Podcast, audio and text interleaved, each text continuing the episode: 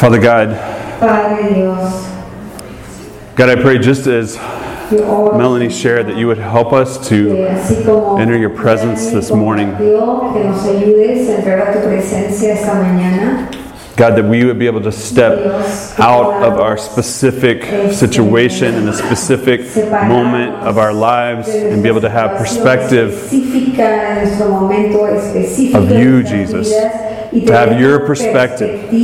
uh, to see as you see, to hear your words, to change our perspectives this morning.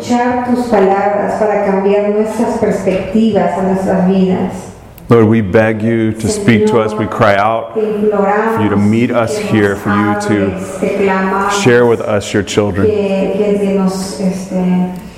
That your words would be clear to us, and Holy Spirit, that you would move us and transform us. Espíritu Santo, que tus palabras nos transformen. May we worship you and fear you this morning. Alabar, Señor, en reverencia esta mañana. We ask in Jesus' name. En el nombre de Jesús. Amen. Amén. So sometimes in life, Que a veces we need to step back from our situation. We get so focused on the moment, focused on what's happening right now, in this moment, in this place, to me, and we need to step back and get a bigger perspective. Step back and get a, a greater perspective. I was reading this week, and this uh, applied to my life with children. That, as Trent says, in the moment with kids, dice Trent, en el momento, you can lose your mind. cuando estás con tus hijos, puedes perder la mente. Puedes You can be frustrated. You can feel like there's there's no end to this in this moment in this situation. This will not change. They, they are a mess, and they're going to be a mess. Cambiar y que son todo, que están, eh, son un problema y que siempre van a serlo. But if you can step back Pero from si se puede este, tomar un the situation for just a moment, just to get a glimpse of the future, and to realize that the sacrifice as a parent that you're making now is for their independence and for their good later. And that we would continue on and continue on and continue on, despite the moment, despite the difficulty, giving of ourselves for them, for their own freedom, for their own independence. A pesar de las dificultades, para que en un futuro ellos puedan ser independientes. That these little people, under our responsibility, Personas pequeñas son nuestras responsabilidades en el momento, would actually grow up one day. pero en algún momento van a crecer. And it's van a ser hard Adultos. to have that perspective. It's hard to step back and get perspective in the middle of the situation. paso atrás en el medio. de We get too focused in, too zoomed in. muy enfocados, estamos muy enfocados en la situación. On our situation. Metidos. Estamos haciendo un zoom in a la situación. And so, what I want to do is show you Y guys. lo que yo quiero hacer An es example of this. mostrarles un I'm going to give you a picture up on the eh, screen. Les voy a dar una imagen en la pantalla. In the first picture, I want you to tell Y me la primera if imagen, you quiero que ustedes me digan identify what this si is. identifican lo que es esto. What is that? ¿Qué es esto? Any ideas? ¿Ideas? Is it black and white or is that the color? Wood. It's color. Melanie says wood. Wood, Cactus. That's, that's hair. a cactus, hair, Tim dice que es pelo. Freeway. a tire, a freeway. Una llanta, una carretera. Anybody? ¿Alguien más? ¿Ah? Ah, el, el piso, el suelo, el floor. A floor? Anybody? You guys are way off. Okay, so now what we're going to do, we've been zoomed in on this thing. I want us to actually take a step back for perspective. So one step back. Hacia atrás. Ahora, ¿qué es? What is this? ¿Qué es lo que ven? Una hoja. A What? leaf, A leaf? Mark says a book. un libro. ¿Ah? That's a painting. A painting? Una pintura. Yeah. Nobody feels confident? That's good. All right, let's take another step Ok, back. Otro paso atrás. Oh, oh, Marco. What do you guys, what do you guys think? ¿Qué? Pride comes before the fall, Marco. Pride comes before the fall. La Biblia. La Biblia. Oh. All those things. a book. It's, it's the book, it's the Bible. Okay, one step back further. Un paso más atrás. Ah. It is a book, and it's the book of Jonah. Es el libro de Jonás. But then if we take even a step back from Jonah, what do we see? Otro paso atrás. ¿Qué vemos? The Bible. Vemos la right? Biblia. It's not just a book. Mark, Mark was partially right, but it's actually God's Word. It's actually the Bible. It's, it's the entirety of Scripture. Es la Biblia. But we have to take steps back. tenemos que, que tomar pasos hacia atrás. Go back to the first picture, please, Rebecca. Ah, vamos a la primera imagen otra vez. If we're that close, Si estamos así de cerca, no one had any idea, nadie tenía idea. right? We have to step back and get a bigger and greater perspective. pasos hacia atrás para tener una perspectiva más grande.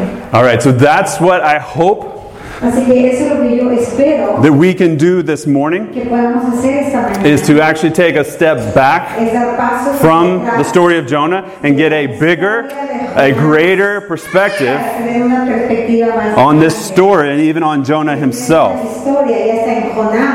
Historia ya está en Jonás. So we've been repeatedly, and I think appropriately, uh, attempting to see ourselves in the story of Jonah. a nosotros reflejados en la historia de Jonás. That we've seen ourselves in his running from God. visto como escapándonos. We've seen ourselves in his hiding from God. visto como escondiendo. Uh, We've seen ourselves in his hypocrisy of what he claims and what he actually lives out. La hipocresía de Jonás. We've seen ourselves in his resistance to return to God and be obedient. y su resistencia para And we've seen ourselves in a refusal, in his refusal to cry out to God, to beg God, to come before God. rechaza regresar a Dios. But we know that this story, and we know that all of God's word historia y la palabra de Dios points forward to Jesus. nos apunta y nos dirige Uh, the point of this story, the bigger picture, the greater perspective, as we see God's story in His Word, historia de Dios en su palabra is Jesus. And the story of Jonah is no different. La historia de Jonás no es diferente. And so, what I want us to do this morning is to step back from ourselves Es que demos pasos atrás and actually get a greater perspective as we seek tener una perspectiva más to see not just ourselves, but also clearly see Jesus. Vemos reflejados en Jonás, sino también That we would see Jesus in the story of Jonah la historia de Jonás. and even Jesus in Jonah himself. hasta Jesús en, en la misma persona de Jonás. Everybody with me? We're stepping back. We need to get perspective again because sometimes we can get so into the story, so into what's happening here, that we forget what this means, big picture. And so we're going to do one verse in Jonah. We'll finish chapter 1 today.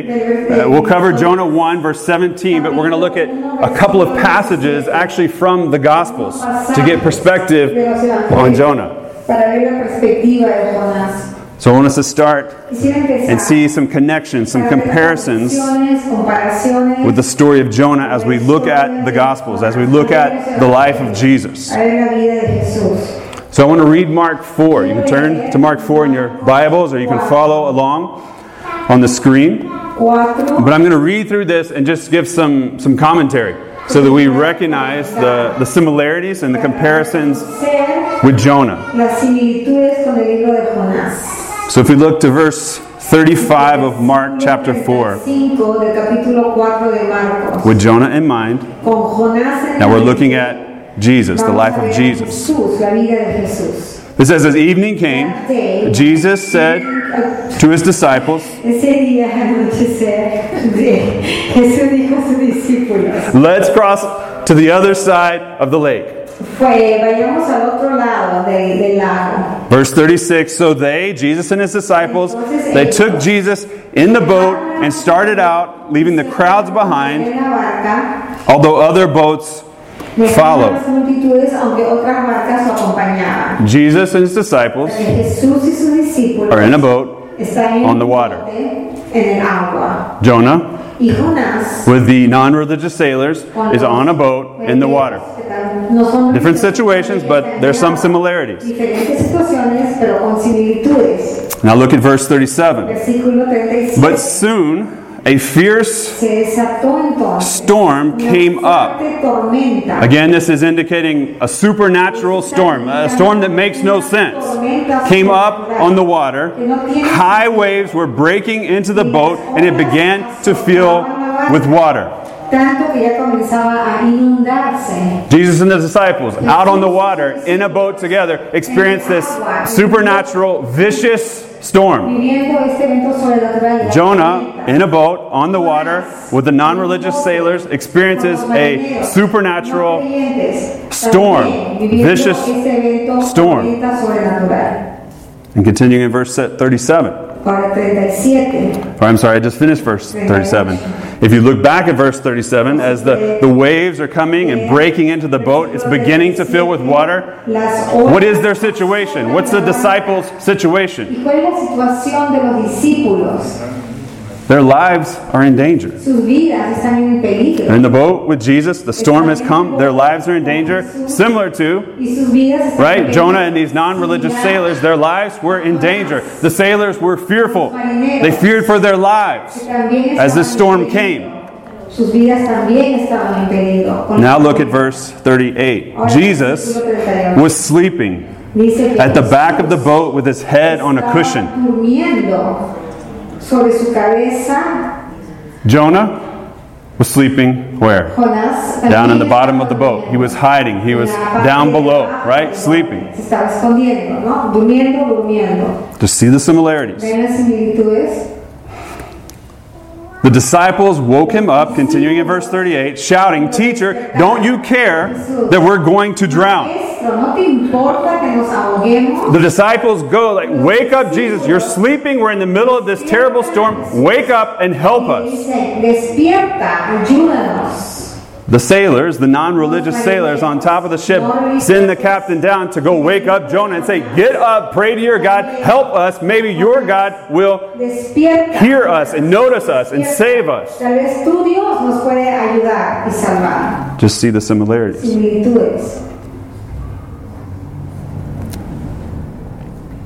In verse 39. When Jesus woke up, Cuando Jesús se levantó, he rebuked the wind and said to the waves, Silence, be still. Suddenly the wind stopped, and there was a great calm.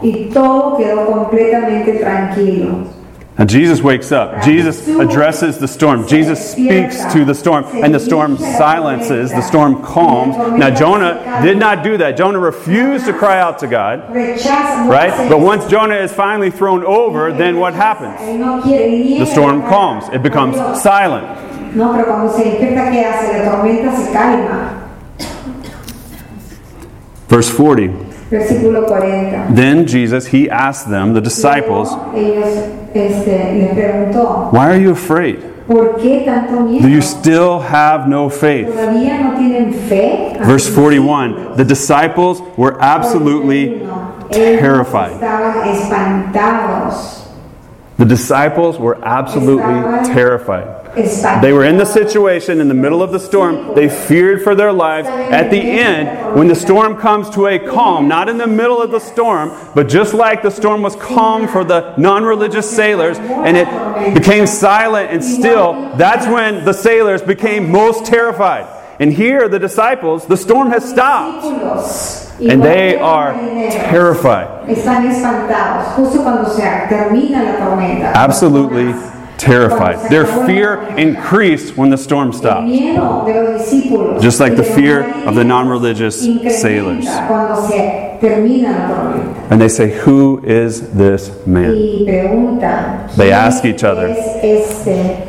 Even the wind and the waves, que hasta el Obey viento y el mar le obedecen. they were amazed. They were terrified at his authority, at his place, that he had authority over the dry land and the sea. He had authority over the wind and this storm. Tenía autoridad en la tierra. And they were terrified. They were in awe of, they were awestruck before Jesus. sorprendidos ante Jesús. I don't think all of that's a coincidence. Y yo no creo que esto sea una una coincidencia con Jonás. There are comparisons, there are connections with the story of Jonah and Jesus historia de Jonás. as we take a step back. historia de Jesús. Uh, that as we read the story of Jonah, then we can later see similarities even in the life of Jesus similitudes con la vida de and what he is doing and how he was sent. Y cómo fue enviado. And so I want us just to ask ourselves Me gustaría que nos preguntemos. if we appreciate and value God's word. Uh, to look at this, this story, this complete whole story that God is telling from Jonah, and we just jump to the Gospels and we can see the similarities and we can see that Jesus is not Jonah, Jesus is a greater Jonah. Jesus spoke and the waters were stilled, the waters were calm.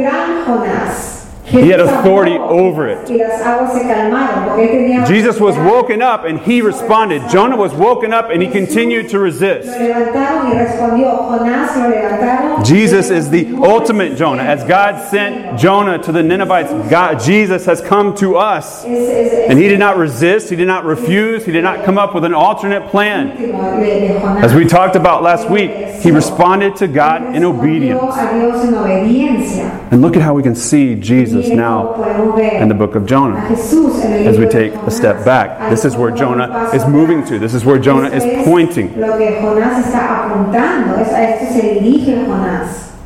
We should be amazed Deberíamos estar sorprendidos by Jesus. Just, just for a second, okay? Just for a second, understand the distance between these two stories and how God has brought them together and how Jesus is seen in this Old Testament story about a hy- hypocritical prophet. And yet we can see the connection to Jesus. Profeta hipócrita. Y sin embargo podemos ver una conexión. That should excite us. That should uh, encourage us. That should, in a way, overwhelm us. That should terrify us. Look at the authority that God has. Exaltar ver la autoridad. It should increase our faith. Debería aumentar nuestra fe. That we would be willing to submit and to respond. And as Jonah did not do, Como no hizo Jonás, to repent, to turn, to return to God, not run from Him. No, no escapar de Dios, regresar a Dios. The sailors were able to experience and understand God. pudieron este, escuchar y vivir Through Jonah. a Dios a He was pointing towards forward to Jesus. quien estaba apuntando hacia Dios, hacia Jesús. But I would say, as we get a bigger perspective, the disciples, hacia una perspectiva más grande, they were in an advantaged position discípulos estaban en una compared to the sailors because the sailors were just looking forward or just they saw this image of Jesus, this picture of Jesus far off. Here are the disciples right before Jesus in the presence of Jesus. La presencia de Jesús con ellos. They had a bigger perspective, a better perspective of God's story. They could see the entirety of God's story, the, the creation, and God uh, loving on Israel and working with Israel, and Jesus coming, and now Jesus was before them. They had a bigger perspective En su presencia, than those sailors did. discípulos tienen una perspectiva mucho mejor que la de With Jonah. marineros, con Jonás. And so I want us to consider Me gustaría que this perspective. esta perspectiva hoy. it's a greater perspective Es una perspectiva of Jesus. It's a bigger perspective of Jesus. And so I want to look in another place in the Gospels, Quisiera que veamos en otro lugar de los evangelios and it's a direct reference to Jonah. una referencia directa. a So if you look up Jonah, Jonah is only referred to in the book of Jonah, in the story of Jonah. de Jonás está en el libro de Once in the Old Testament and Second Kings, it's a historical reference to Jonah. And then the other times are in the Gospels when Jesus himself directly refers to Jonah. Dirige Jonah's not mentioned anywhere else. Those are the three places. en el Nuevo Testamento. And so I want us to look in Matthew 12 where Jesus references Jonah. Donde Jesús se refiere a Jonás, lo menciona. We're going to read that as a whole, Matthew 12, Mateo capítulo 2, verse 38 through 40. versículo 38 a 40. Everybody with me? ¿Está- ¿Me siguen? We're looking for Jesus. Estamos buscando a Okay? In the story of Jonah and in Jonah. Jonás, In English, verse 38 One day, some teachers of religious law and Pharisees came to Jesus and said, Teacher, we want you to show us a miraculous sign to prove your authority. But Jesus replied, Only an evil, adulterous generation would demand a miraculous sign, but the only sign I will give them is a sign of the prophet Jonah. For as Jonah was in the belly of the great fish for three days and three nights, so will the Son of Man be in the heart of the earth for three days and three nights. So these are teachers and Pharisees. They had a perspective of God's story, and they're before Jesus, and they say to Jesus, basically, show us a sign. Prove your authority to us. Prove that you are who you say you are. Prove that we should worship you, that we should humble ourselves before you, that you're the king, that you're the Son of God. Prove it. And Jesus responds, What kind of evil people would demand this from me? And so he says, I'll give you the sign of Jonah. And he refers back to Jonah chapter 1, verse 17. Jonás capítulo 1, versículo 17. It says, Now the Lord had arranged for a great fish to swallow Jonah, and Jonah was inside the fish for three days and three nights. Había este, planeado para que eh, Jonás esté dentro de un pez por tres días y tres noches. This is what you guys thought the entire story of Jonah was about. This Eso es lo que verse. nosotros pensamos tal vez cuando pensamos en Jonás. And I just want you to realize that we've gone through five, four, five messages, okay? And we have not mentioned a fish. And by the beginning of next time that I preach, we'll be done with the fish. The fish is only here in like three verses, and it's over. It's done. It's not the main point of Jonah. versículos, Pero no es el Okay? punto principal de But we're finally to the fish. Instead of looking at the fish, I want us to step back. Ahora quisiera que And see Jesus. un paso atrás y ver a Jesús, What appears to be lo que aparenta ser certain death sent by God to Jonah enviada por Dios para Jonás is actually provision. fue It's actually God's amazing grace. Jonah being swallowed by a great fish was not tragic. It was not certain death. It was God's grace. God continuing to pursue Jonah. Right? God was pursuing Jonah. Jonah ran away from God in the opposite direction in disobedience from God in sin on his way, leaving God, going to Tarshish on a boat instead of to Nineveh by land. And God sends and pursues him with a storm, a storm of grace. I'm coming for you, Jonah, not to punish you. I'm coming for you. I desire you. I want you. I'm after you. I'm pursuing you in grace.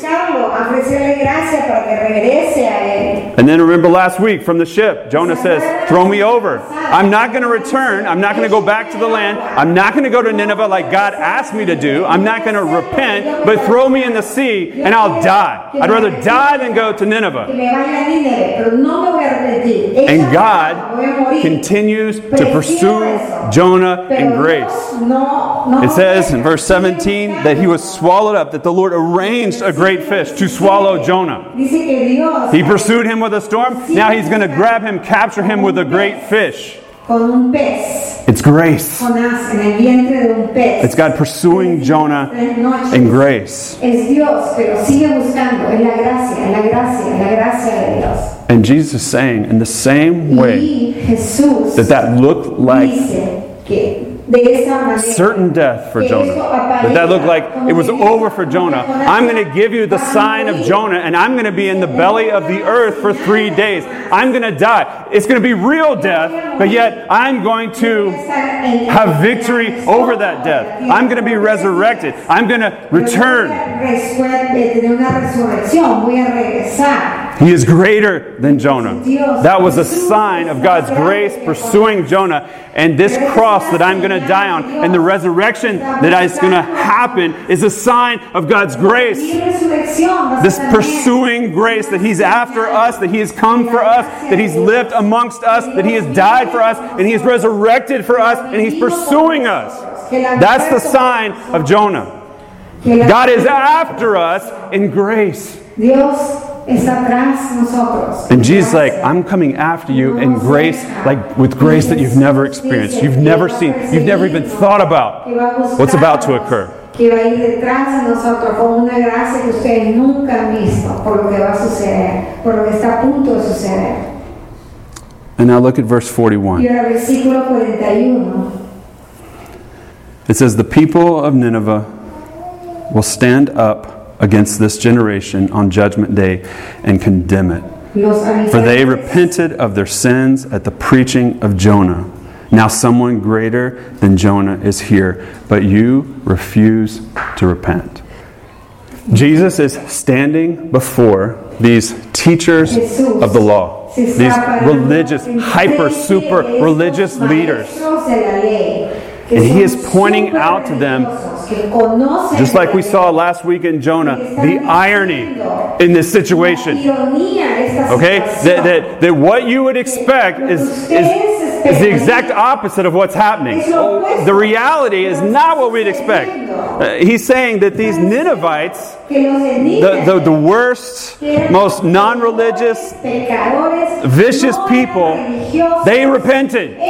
The Ninevites repented. They turned to God and away from themselves voltearon a Dios. at the pathetic preaching of Jonah. Y no le hacía la- la predicación tan, tan patética de Jonás. When we get to it later, Jonah, his sermon was like six words. sermón de Jonás, seis palabras. And the Ninevites repent. Pero los di- todos- And, and Jesus is saying, you, this, this makes no sense. This is upside down. I'm standing before you, the religious leaders. You should know this stuff. And yet the Ninevites, when they heard a pathetic sermon from Jonah, this hypocritical que son tan, este, Prophet. tan perversos. Viene un profeta hipócrita, this foolish prophet, this resistant prophet, pero se arrepintieron, cambiaron su modo de vida. the nasty, unrighteous, Estos irreligious Ninevites. que eran los, y Repented. los que eran no religiosos, los que eran um, sucios, tremendos, todo el mundo lo veía así, ellos se arrepienten. Y ustedes, les dicen los fariseos, But here I am, Jesus is telling them. I'm in front of you. I'm right before you. You religious leaders, and you won't repent. I'm someone greater than Jonah. I am God in the flesh. I am Jesus Christ. I've come to earth and I am before you, okay? I'm greater than Jonah and you won't repent. Those Ninevites repented and you won't repent. How ironic. ¿Qué ironía es esta? ¿Qué ironía es esta? And so, like Jonah, Entonces Jonás, these religious leaders, these religious people refuse to humble themselves and submit to God's word No, no quieren someterse a la palabra de Dios. and return to Him as He pursued them in grace. A la palabra de Dios, a Jesús, buscar de ellos. And He says, ultimately, you're going to be condemned. Y Jesús le dice, al final ustedes van a estar condenados. Van a ser condenados. The Pharisees were in an advantaged place. fariseos estaban en un lugar de ventaja. Their perspective, as they looked back at the story of God, as they looked straight in front of them at Jesus before them, they were in an advantaged place. Their perspective was great. Están en una perspectiva más ventajosa que los de Nínive. But I don't think it's the disciples. Pero yo no pienso que son los discípulos. As we looked in Mark 4, I don't think it's the Pharisees No pienso que here in Matthew 12 who were actually in the place with the most advantageous perspective. Uh, They didn't have the greatest or the biggest perspective. Those that have the greatest and the biggest perspective, that have stepped back and have stepped back and can see the whole of God's story and can see Jesus coming and living and dying and resurrecting and sending His Spirit that lives in us. We have that entire perspective of what God is doing. We, the church, we have the greatest perspective. The most advantaged place to look at this and to see Jonah and see Jesus and respond and repent. What more could we ask for? God has shown us eh, the wholeness, the fullness of His story. Toda la historia We can see Jesus. Nos ha mostrado a Jesús. That's where we are. That's our incredible estamos en un position. De ventaja, de prestigio, porque podemos ver hacia atrás, podemos ver a Jesús, a Jonás, todas las historias. Time to see ourselves again. Y ahora es momento para otra vez enfocar en nuestras vidas. And this place of privilege Y este lugar and great de perspective privilegio y de gran perspectiva, will we also, donde nosotros, even more ironically, más irónicamente aún, refuse to repent, rechazamos arrepentirnos, refuse to return, To God. regresar a Dios, refuse to obey God and pursue Him as He has pursued us obedecer a Dios in grace. y buscar de Dios como Él nos ha buscado a nosotros con toda su gracia. We submit to His authority Someternos nosotros a la autoridad de Dios. humbly, Follow Jesus. giving our lives. So step back from your life. Step back from this moment. Step back from whatever storm. Step back from this fish that has swallowed you, whatever it is. And God is pursuing you in grace. How will you respond? And you might be like, well, I repented back in 19, whatever, whatever. Dice, bueno, yo ya me arrepentí en 1900. We need to continue to repent, okay? If we're going to continue to follow Jesus, then we continue to repent, okay? You start by repenting and you begin this life of faith, but you have to continue. Uh, God, I've stepped back, I pulled away, I'm running from you, I'm going to return. Daily, moment by moment, let me turn back to you, let me come back to you. I want that perspective. Not what's going on right now in this moment, in this situation, with my kids, with my job, with my difficulty in my manager, with whatever the situation at work. Con mis dificultades. Let me step back, let me see the bigger perspective, and let me trust you and follow you and return to you. Confiar en ti para We have an incredible perspective. Tenemos una perspectiva increíble, But we spend our lives like this, pasamos nuestra vida así, viendo todo lo que hay delante de nosotros. focused on what is right here in front of us. Mostly us, me, myself, my life, my situation. That's all I can look at. That's all that keeps, keeps my attention. I can't see past it, and I can't even see it clearly until I step back and I get perspective and I put it in the perspective of the gospel. Y pueda verlo con la perspectiva del Evangelio. We have to step back. God wants us to repent. God wants us to return to Him. nos arrepentamos, que regresamos a Él. He's come pursuing us venido para buscar de nosotros, with grace. gracia. That's the good news. Esas son buenas That's the gospel. Ese es el Evangelio. If we can get that picture of Jesus, that perspective of Jesus, Esa perspectiva de Jesús. that would motivate us to return. Motive a regresar a Él. In sin, we have run further away from God than we can ever understand. Nos escapamos de Dios más de lo que podemos. And at every moment, we, are, we, are, we're, we we desire to turn, we desire to move away. We're, we're, we're tempted to do that. But in grace, God has pursued us and loved us in a way that is far beyond anything we could ever dreamed of. He pursues us like we can't imagine. Más de lo que podemos nosotros imaginarnos. And that's good news. Y esas son las buenas nuevas. God is pursuing me. God is pursuing you Dios in mercy and in grace. En misericordia, en gracia. But that's not just a fact to know. That's not just theology to hold in your head. This truth, Tenemos que tener en it's a truth that you must remember, you must experience, and you must respond to that truth with your life. And so somehow, as as I preach, everything starts to connect with everything that I read, everything that I do. You start to read God's word, you start to study God's word, you start to come before it, and it just starts connecting to everything in your life. But God is speaking to us when we come to Him. Nosotros, a usted, cuando venimos a Él, Dios le está hablando. And I heard this song that I have heard, Yo escuché esta I don't know how many times. No sé cuántas veces la he escuchado. I remember the first time I heard it. I remember the first time I heard it in church and where I was. And I've heard it repeatedly, repeatedly, Y la- y la repeatedly. Escuché repetitivamente en mi vida. But it's a David Crowder song. una canción de David Crowder. It says, Oh, how he loves us. Oh, cómo me ama Él. And I heard this song. Y la escuché. And I was like, Whoa, dije, wow. I've got a new perspective on this song. nueva esa canción. As I looked at it, it starts off with, He is jealous for me. Él es estás God is pursuing me. He is after me. He wants me. He wants us, right? He is jealous for me. Él está celoso por mí. And then it says, loves like a hurricane. Y que él nos He's pursuing me. He's jealous for me. He loves me like a hurricane, this storm that is after me. Como esa tormenta que vemos en Jonás y aquí en la Biblia. And I'm like, man, who, who wrote this song? And were they reading Jonah? I don't know. No sé, no fue- And then it says, I am a tree bending beneath the weight of his wind and mercy. soy el árbol que estoy sometiéndome bajo su gracia y su misericordia. Que, que yo estoy That's what we've been talking about.